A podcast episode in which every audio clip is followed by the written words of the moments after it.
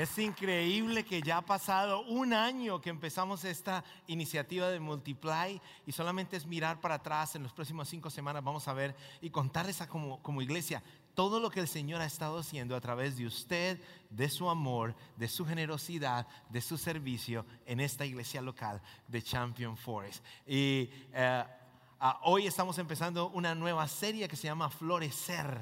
Diga conmigo, Florecer.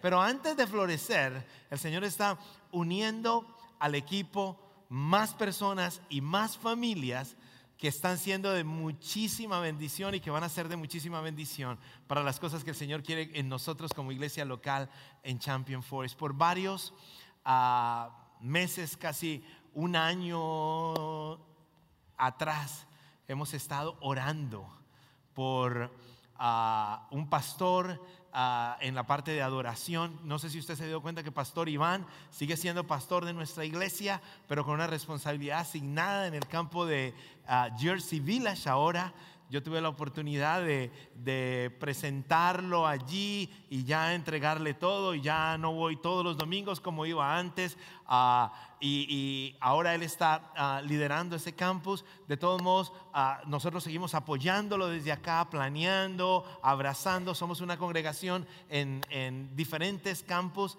pero el pastor Iván venía y se iba corriendo y se iba corriendo un poquito cuando de pronto se desapareció así como que... Pero gracias a Dios estuvimos orando todo el año, viajamos, buscamos.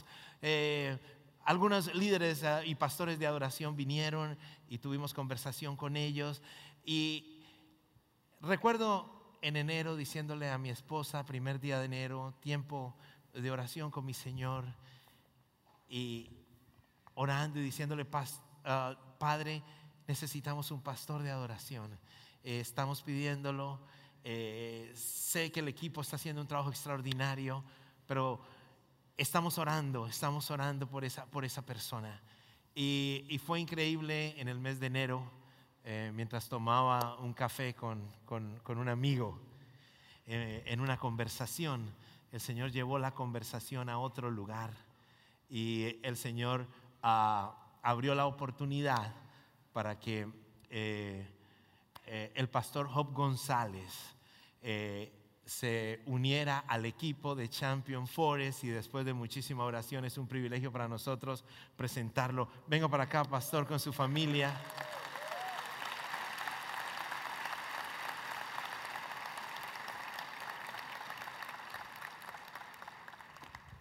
Qué bendición tenerles. ¿ah?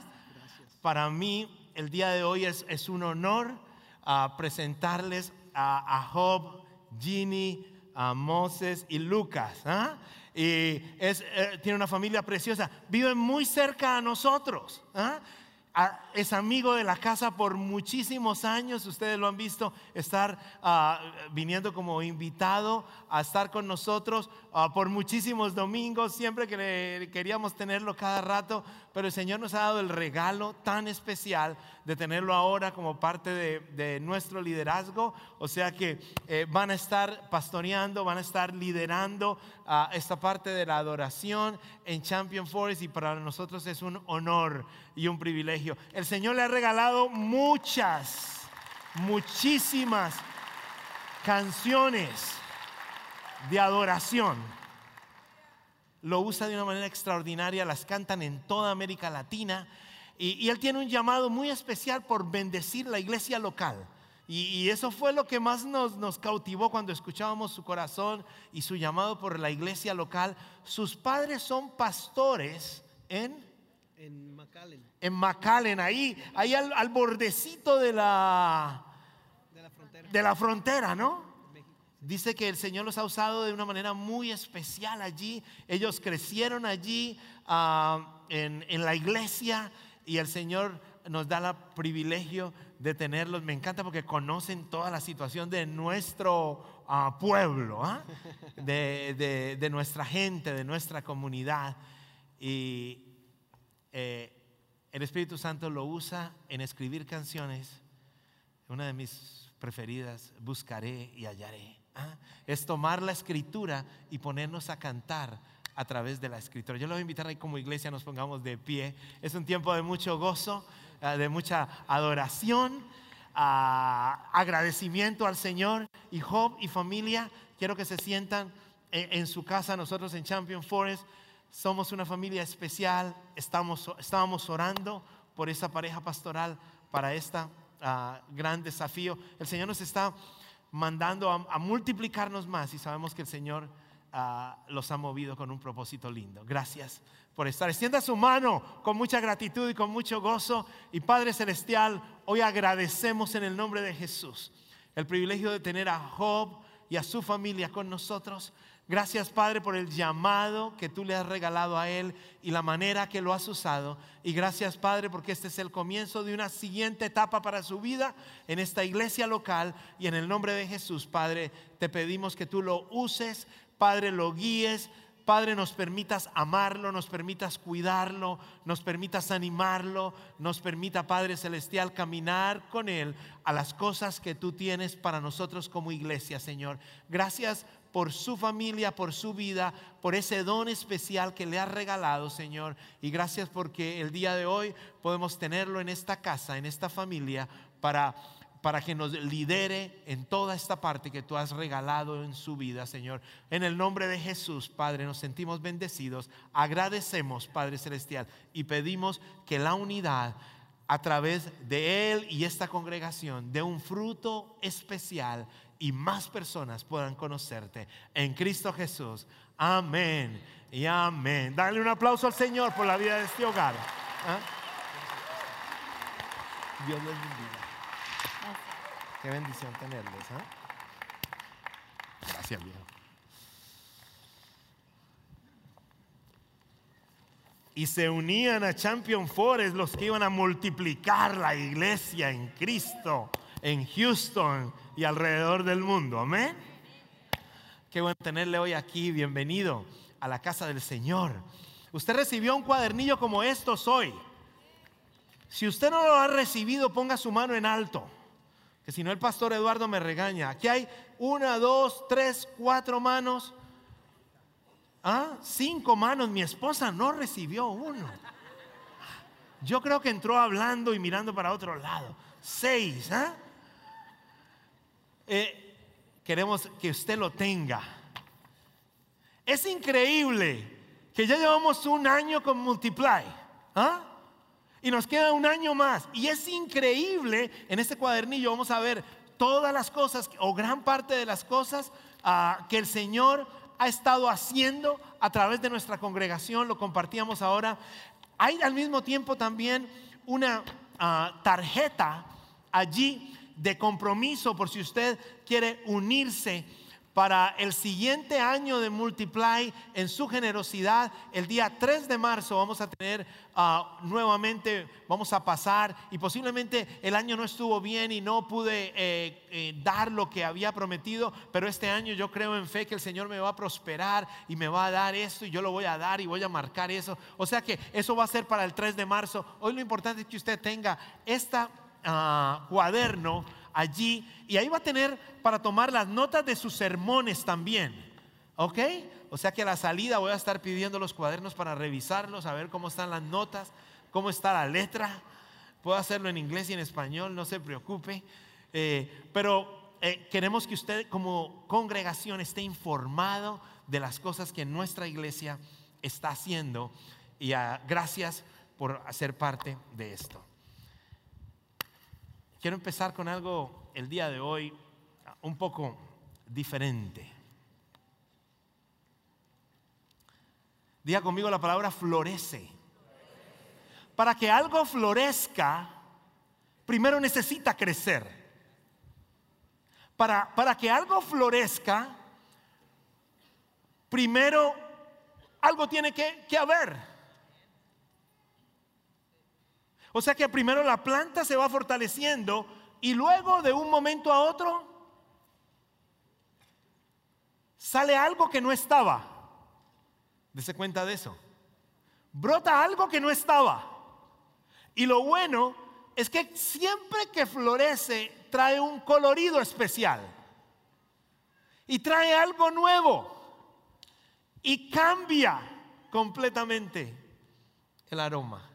Y nosotros eh, empezamos la segunda etapa de Multiply y la serie se llama Florece. Y vamos a caminar con el libro de Hechos, pero antes quiero empezar con una ilustración interesante. Era el 24 de mayo del año 2005 y se conoce como el milagro de Estambul. Ese día, el equipo de fútbol del Liverpool, recuerde que hoy es el día del qué? Hoy es el día del Super Bowl. ¿Usted se imagina si el pastor David dice, hoy es el día del Super Bowl en el servicio en inglés? Todo el mundo, ¡ah! Pero a usted les dije, hoy es el día del Super Bowl. eso se nota la diferencia de culturas. ¿Ah? Por eso traje un ejemplo de soccer. Del fútbol de verdad. Aquí entre nosotros entre nosotros. ¿Ok? Entonces, ese día el equipo de fútbol de Liverpool jugaba la final de la Copa de Campeones de Europa con un equipo italiano llamado Milan. Al final del primer tiempo, ya el Milan italiano ganaba 3 a 0, un resultado históricamente en una final de esta envergadura jamás se había remontado. Terminó el primer tiempo y el técnico del equipo Liverpool era el español Rafael Benítez. Y cuentan los jugadores que sus palabras en la mitad de tiempo definieron la actitud con que salieron a jugar el segundo tiempo. Y recuerde que estamos en la mitad de tiempo de Multiply. Y esto fue lo que dijo Rafael Benítez a sus jugadores. Escuchen esto. No bajen la cabeza. Todos los que vuelvan al campo ahora tienen que tener la cabeza alta. Somos el Liverpool. Jugamos para el Liverpool. No lo olviden. Tienen que mantener la cabeza en alto por los aficionados, por los colores de este club. Ahora van a salir pensando en la gente. Si no lo hacen, jamás, podrán ser llamados jugadores del Liverpool. Si creamos algunas oportunidades, tenemos la posibilidad de darle la vuelta a esto. Crean que, pueda, que pueden hacerlo y lo haremos. Desen la oportunidad de ser héroes, sean ordenados y que lo que suceda no cambie la estrategia ahora salgan a ganar. ¡Wow! Mm, yo ya me estaba pero emocionando. ¿Sabe qué pasó en el milagro de Estambul? Cuando comenzó el segundo tiempo, en tan solo seis minutos pasó lo improbable. El Liverpool le empató al que era el favorito del torneo 3 a 3 y finalmente ganaron por penales se le llama también a ese momento como el florecimiento del equipo de Liverpool. Todo pasó y empezó en la mitad de tiempo. En la mitad de tiempo es un momento en que yo me detengo. Es un momento en el cual analizo. Es un momento en el cual digo, ¿qué estoy haciendo? En la mitad de tiempo es un tiempo de, recoger fuerzas. Es un tiempo de proyectarme. Es un, es un tiempo de eh, tomar energías. Es un tiempo para volver a caminar. Es interesante que los discípulos, los apóstoles, habían caminado con Jesús. Me encanta porque la manera como habían caminado con Jesús era tan extraordinaria que, ellos empezaron de un simple llamado cuando Jesús los vio los vio tan sencillos, pero les vio por dentro el potencial que ellos tenían. Entonces mirándolos a los ojos, y estoy seguro que con una voz tierna, pero segura y convincente, les dijo, síganme. Y ellos dejando sus redes, dejando sus botes, algunos dejando sus escritorios para cobrar impuestos, otros dejando diferentes cosas, empezaron a seguir a Jesús. Ellos tenían dudas en su corazón. Ese era el primer tiempo de los discípulos. E, e, empezaron a moverse de diferentes maneras. Ellos empezaron a ver que de pronto hizo un milagro. Un día iban en una barca y la barca se movía para todas partes y ellos tenían temor y de pronto él habló y calmó la tempestad. Uno de esos discípulos fue capaz de caminar en las aguas. Increíble. Los, los, discípulos solamente crecían y crecían porque estaban viviendo un primer tiempo extraordinario. Un día había tantas personas y tenían hambre.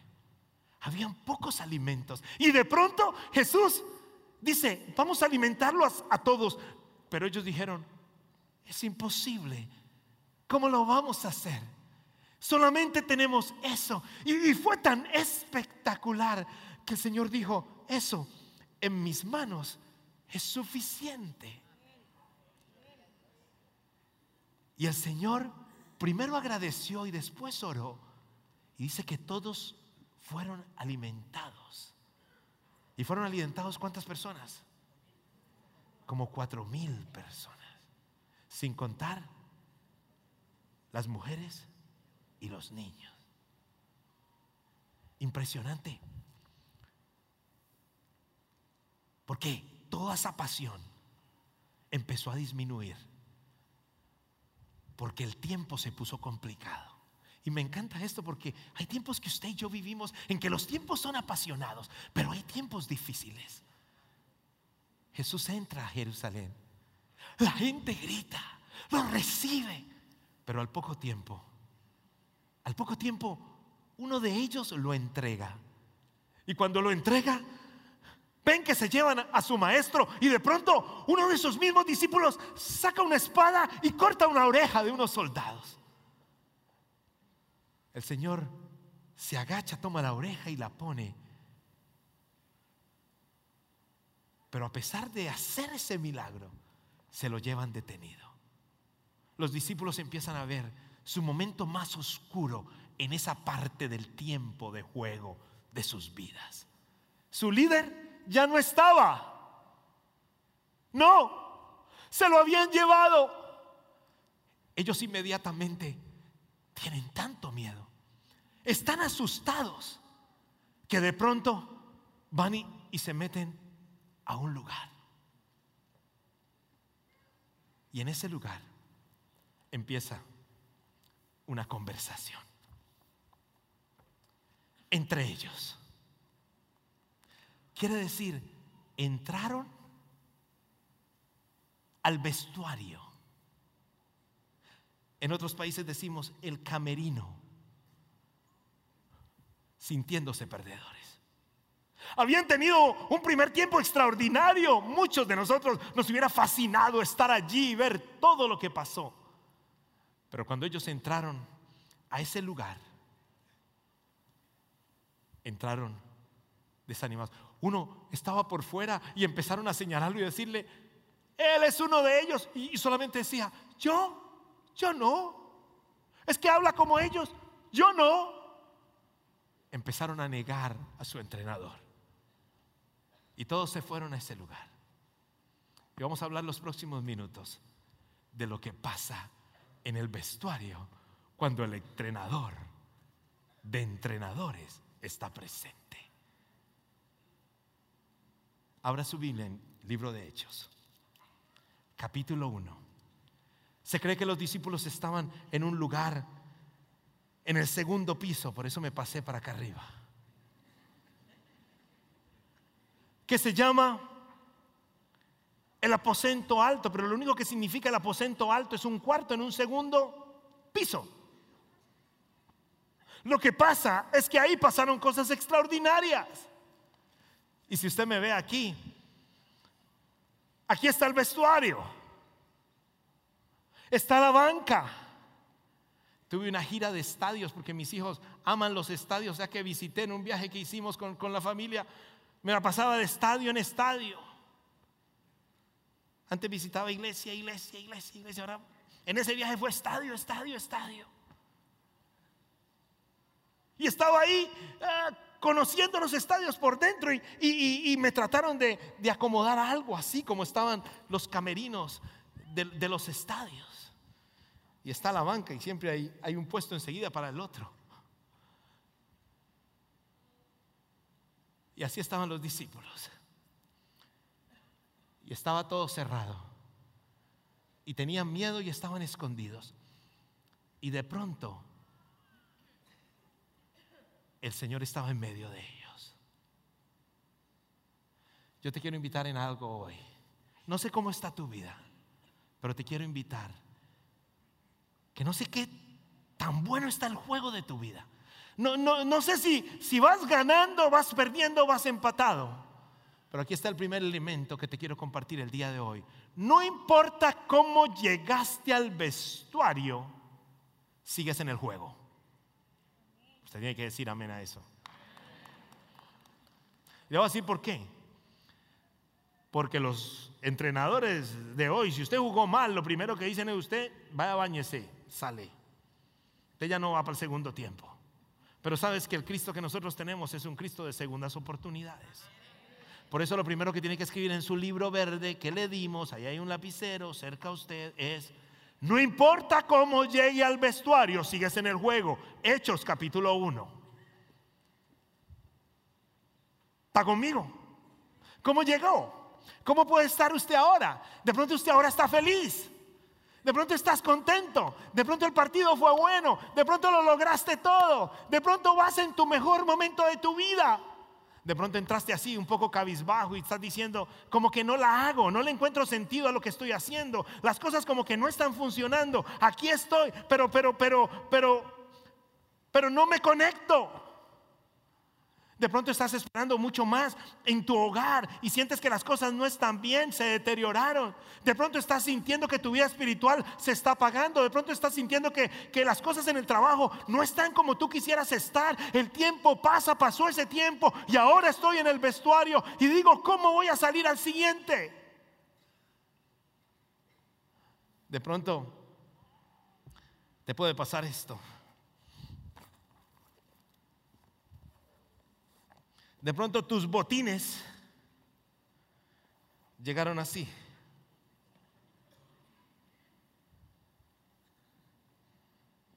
Así terminó el primer tiempo uno de mis hijos su partido de soccer. Ya hablé con Adidas, me van a mandar unos nuevos.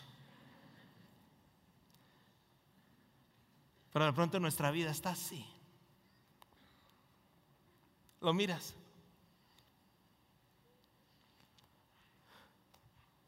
No tengo ni cómo patear. No sé. Llegué en condiciones equivocadas. Traté y no pude. He luchado y no sale nada. Te quiero decir, estás en un buen lugar. Porque ahí está el coach el entrenador de entrenadores que se llama Jesucristo. Y no importa cómo yo llegué, Él quiere tratar conmigo. Y Él sabe cómo tratar conmigo. Y Él quiere tratar conmigo de una manera especial. Vaya conmigo al texto, porque hay muchas cosas que pasan en el vestuario. Versículo 4. Una vez mientras comía con ellos, ¿quién? Jesús ya se había aparecido ahí, estaba con ellos, pero ellos todavía estaban escondiditos en su cuarto. No se vayan de Jerusalén, no se vayan de Jerusalén hasta que el Padre les envíe el regalo que les prometió. Tal como les dije antes, Juan bautizaba con agua, pero en unos cuantos días ustedes serán bautizados con el Espíritu Santo. Ahora, ¿qué pasa en el vestuario? Y me encanta esta parte porque en el vestuario el entrenador empieza a dar instrucciones y le dice, todavía no salgan al terreno de juego porque primero ustedes tienen que llenarse de fuerza, ustedes tienen que recomponerse. Hay algo que necesita el Señor hacer con usted hoy. Por eso, no salga así nomás, porque usted tiene que prepararse. Antes de ir al terreno de juego, hay que salir fortalecidos. Y eso fue exactamente lo que le dijo. Eso le está diciendo. Por eso les digo, fue un tiempo de intimidad de Jesús con sus discípulos. ¿Sabes qué pasa en el vestuario de los jugadores? Hay intimidad, hay conexión. De pronto alguno llora, de pronto alguno se siente frustrado. Hay conversaciones, hay nuevas instrucciones y eso es lo que está haciendo eh, eh, Jesucristo con sus discípulos. Está dando nuevas instrucciones. Y hay la oportunidad de usted salir fresco para la segunda parte. Me encanta el texto porque porque no solamente hay eso, inmediatamente el Señor Jesucristo les dice, hay, em, hay nuevas instrucciones, pero también hay empoderamiento. Quiere decir, ustedes van a salir con un poder diferente. Yo te quiero recordar, tú puedes vivir esta siguiente parte de tu vida en tus fuerzas o tú puedes vivir esta segunda parte en las fuerzas de Cristo. Y hay una gran diferencia. Cuando yo vivo en las fuerzas de Cristo, todo, todo, todo cambia. Me encanta que dice porque, pero recibiráis poder, dice el versículo 8, cuando haya venido sobre vosotros el Espíritu Santo. Cuando el Espíritu Santo descienda sobre ustedes. Y ustedes serán mis testigos. Y le hablarán a la gente acerca de toda y le hablarán a la gente acerca de mí en todas partes, en Jerusalén, en toda Judea, en Samaria y hasta lo más lejos. Le está diciendo, mire, sus vidas en este momento van a tener un propósito y empieza a decirles lo que ustedes van a hacer. Y ellos estaban ahí escuchando, esos discípulos escuchando, y el Señor le dice, pero recibirán poder cuando haya venido sobre nosotros, sobre ustedes el Espíritu Santo. Eso dice el Señor. Yo le quiero decir que esas mismas palabras que el Señor dio para usted están para nosotros el día de hoy. Y tú puedes vivir tu vida como quieras y seguro que vas a hacer algunas cositas. Pero podemos vivir nuestra vida en Cristo, llenos del Espíritu Santo, y algo será totalmente diferente. Me encanta porque cuando uno, cuando uno, cuando uno llega al vestuario, ahí están estas botellas. Y estas botellas tienen qué? Más que agua. Tienen una bebida con qué? Con energizante. Pero ¿sabe qué pasa? Al ratico se acaba.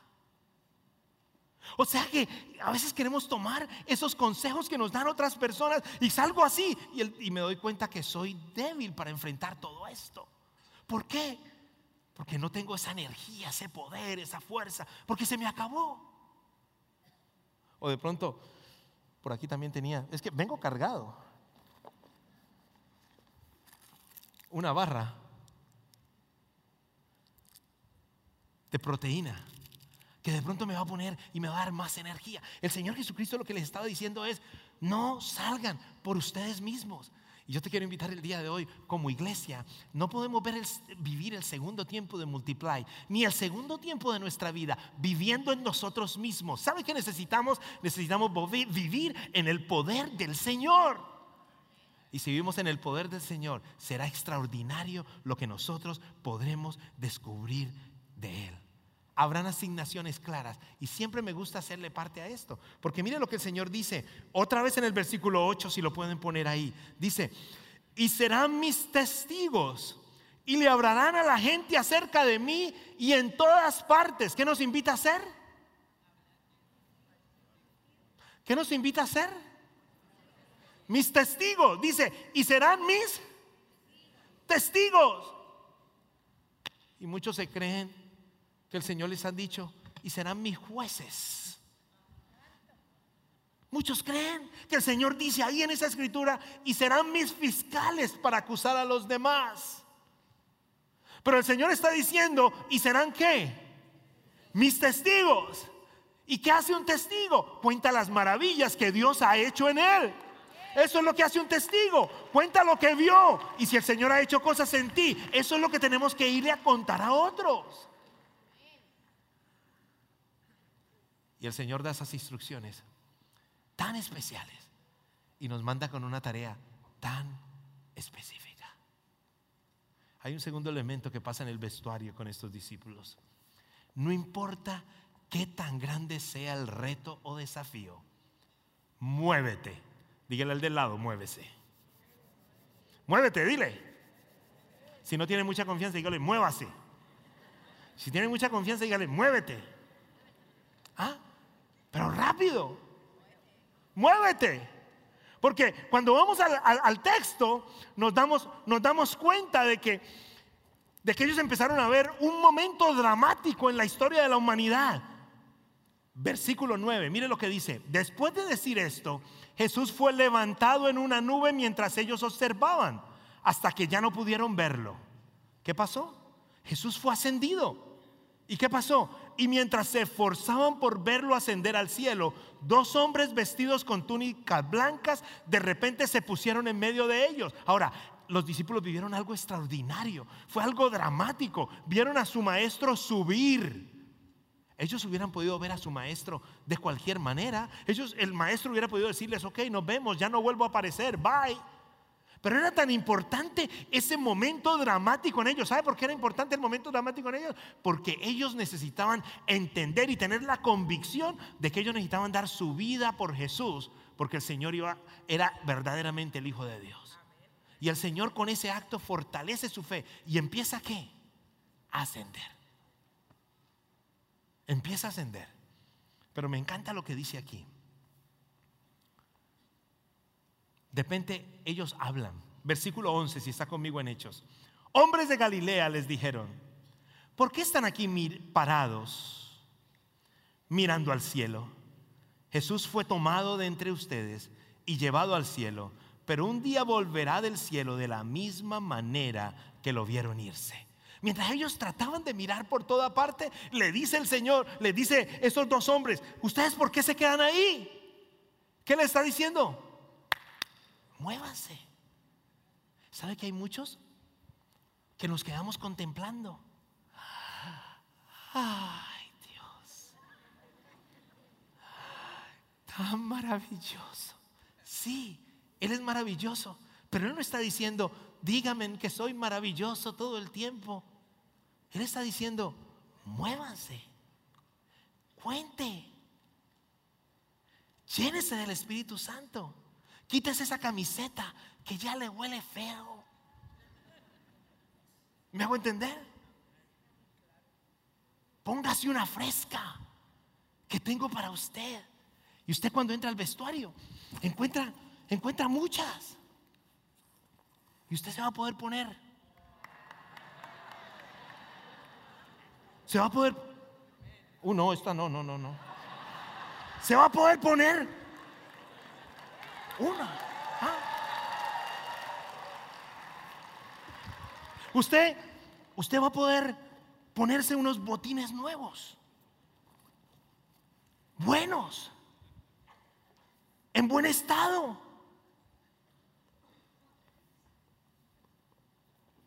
Mire, esto los hizo una compañía que se llama Adidas para la selección mexicana para uno de los mundiales, pero los de verdad, los de verdad. Y se los eran de un jugador que se llamaba el Guille Franco. ¿Hay alguno de Monterrey aquí?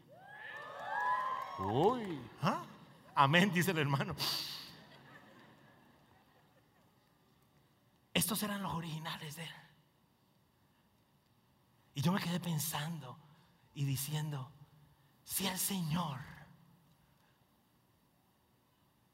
el Señor que lidera la selección mexicana hizo unos, en mi país le decimos guachos, en otro país le dicen tacos, en otro país le dicen botines, una palabra más, tachones. ¿Alguien quedó por fuera del pastel? Todos estamos juntos. Bueno, bueno, si el Señor de una selección de equipos hizo estos tachones, especialmente para un jugador, ¿qué puede hacer el Señor Dios Todopoderoso, creador de todo el universo, por usted que es su hijo, que lo creó con propósito para cumplir las cosas lindas que Dios tiene para usted? ¿Te puedes imaginar esto? Él te hizo y te preparó de una manera extraordinaria. Y no importa lo que nosotros hayamos vivido, posiblemente estemos bien, estemos regular o estemos mal. Hoy es el momento de salir a jugar el segundo tiempo, pero con las instrucciones del Padre y lleno de su espíritu para cumplir las cosas especiales que Él tiene para nosotros. Y perdón lo de la camiseta, es que este, el Pastor Bauduco me la puso de primera ahí. Es campeón. ¿ah? Pero no es la camiseta, es, es la camiseta de Cristo la que debemos usar. El que siempre está con nosotros. El que nos guía, el que nos dirige, el que nos acompaña en todo. Ahora, ¿qué pasó? ¿Qué pasó? ¿Por qué están parados? Y el Señor le dice, muévate. Y viene un tercer elemento que pasa en el vestuario. No importa que te enfrentes, manténgate unido. No importa que te enfrentes, manténgate unido. Eso pasa en el vestuario. Eso estaba pasando en ese vestuario. Por eso hoy lo que pasó en ese, en ese aposento alto hace dos mil años atrás, hoy nosotros lo mencionamos porque ellos estaban tan unidos. Y miren lo que dice el versículo 14. Y todos se reunían y estaban constantes unidos en oración junto a María, la madre de Jesús, varias mujeres más y los hermanos de Jesús. Quiere decir, estaban todos unidos, dice la escritura y estaban esperando ser llenos del poder y del Espíritu Santo. Cuando, cuando ellos estaban unidos, ¿qué significa la unidad? La unidad no es vivir juntos, la unidad no es estar cerca. La unidad como pareja es la capacidad de poder orar juntos. La unidad como amigos es la capacidad de poder enfrentar este mundo juntos. La, la unidad de perseverar juntos en las cosas del Señor. La unidad es poder entender que el otro es diferente, pero que tenemos propósitos iguales. Que el Señor nos ha llamado para ministerios conjuntos, unidos en obediencia al entrenador. Quiere decir, unimos en lo que la escritura dice. Entonces cuando yo tomo la palabra y la aplico en mi corazón, entonces logro lo que Dios tiene para mí. Y Hechos capítulo 2 nos lleva por esto. Y el día de Pentecostés, ellos estaban así, unidos. Y mire lo que pasa. Todos los creyentes estaban reunidos en el mismo lugar y de repente se oyó un ruido desde el cielo parecido al estruendo de un viento fuerte e impetuoso que llenó la casa donde estaban sentados. Y luego algo parecido a unas llamas o lenguas de fuego aparecieron y se posaron sobre cada uno de ellos. Y todos los presentes fueron llenos del Espíritu Santo y comenzaron a hablar en otro idioma. Dice que empezaron a hablar en lenguas diferentes. Y déjeme explicarle algo de lo que hizo el Espíritu Santo ahí. ¿Sabe qué hizo el Espíritu Santo ahí? Les dio la capacidad a los demás de poder hablar en, en una lengua diferente. Yo sé que usted está esperando, algunos de aquí estamos esperando ese milagro. Porque no fueron lenguas espirituales, fueron lenguas en ese texto, en ese texto específico de Hechos 2, Muchas personas creen que fueron a hablar en lenguas, en, un lenguaje espiritual. No, ahí está hablando en idiomas. ¿Por qué? Porque había venido gente de diferentes partes y estaban alrededor y tenían diferentes, estaban en la fiesta y tenían diferentes lenguas y el Señor estaba haciendo una cita divina en ese momento y los demás escucharon el Evangelio en sus propias lenguas. Y quedaron tan aterrados que decían, ¿y cómo estos pueden hablar lo que nosotros hablamos? Y el Señor hizo el milagro de una manera especial. Yo estoy seguro que de pronto a usted le habrá salido alguna vez ese milagro por ahí. A mí me salió una vez, por cinco minutos, no lo podía creer. Al minuto se me fue, pero conseguí el trabajo que necesitaba. No, estaba pero fluido. Mi esposa era, oh, oh, oh". ¿qué pasó? Era el Señor dándome la capacidad. Y yo creí que ya ese día era mi día. Y no, ese fue algún milagro que el Señor hizo en ese momento para una necesidad. Ahora, mire lo que pasa en el minuto 40. Entonces Pedro siguió predicando y Pedro estaba predicando por largo rato y le rogaba con insistencia a todos sus, sus oyentes, sálvesen de esta generación perfecta. Y los que creyeron lo que Pedro dijo fueron bautizados y sumados a la iglesia ese mismo día como tres mil personas. ¿Por qué pasó todo esto? Hay una pregunta que que muchos se hacen. ¿Qué hizo pasar de 11 a 3 mil? En tan poco tiempo en la iglesia primitiva, obedecieron las instrucciones, caminaron en fe, entendieron la asignación, caminaron en unidad y vivieron en generosidad. Creyeron en la promesa de que el Señor iba a estar con ellos todos los días hasta el fin del mundo. Yo te quiero recordar el día de hoy. No sé en qué minuto estás del partido de tu vida, pero te quiero preguntar si has entrado al vestuario con Jesús. Porque si no has entrado, Él quiere hablarte. Él quiere darnos nuevas instrucciones. Él quiere impulsarnos. Él quiere que nos llenemos del Espíritu Santo. Él no quiere que enfrentemos el mundo solo. Él quiere que caminemos con Él. ¿Quieres ponerte en pie donde estás?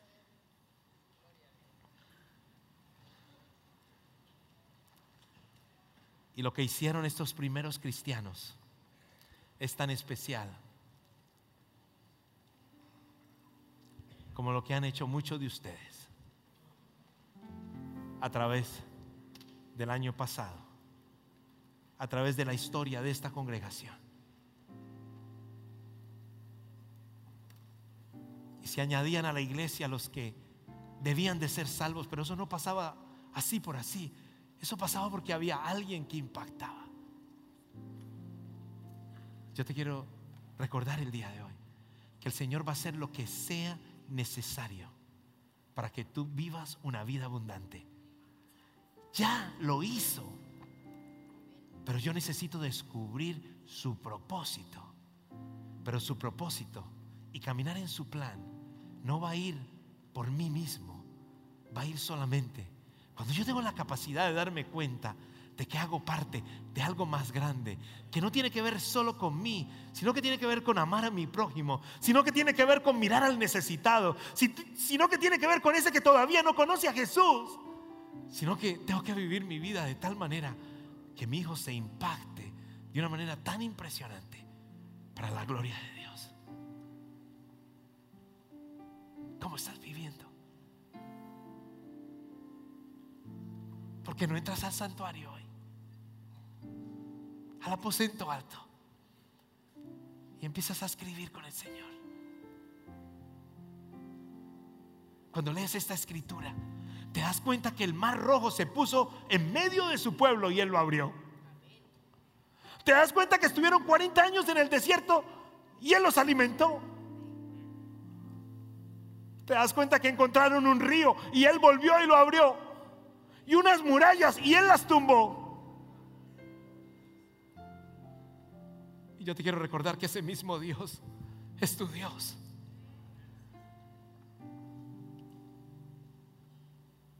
Y si tú quieres encontrar los propósitos de Él, abrirá lo que tiene que abrir y cerrará lo que tiene que cerrar para descubrir su voluntad, pero tengo que pegarme a Él. Gracias por estar con nosotros hoy y gracias por permitirnos llegar hasta tu hogar. No queremos terminar este tiempo sin antes invitarte a que camines tu vida con Jesús, a que hagas la decisión de recibir a Cristo como tu único y personal Salvador. Repite conmigo la oración más importante que un ser humano deba hacer. Señor Jesús, te invito a que entres a mi vida, que perdones mi pecado. Yo sé que fuiste a la cruz y moriste por mí y resucitaste. Gracias. Hoy te acepto como mi único y personal Salvador y no doy un paso adelante en mi vida sin ti. En Cristo Jesús. Amén. Si has hecho esta oración de corazón, hoy has entrado a ser parte del reino de Dios, sigue buscando de Jesús. Ya no estás solo. Cristo está en ti y tiene cosas maravillosas y especiales para tu vida. Nos vemos la próxima semana.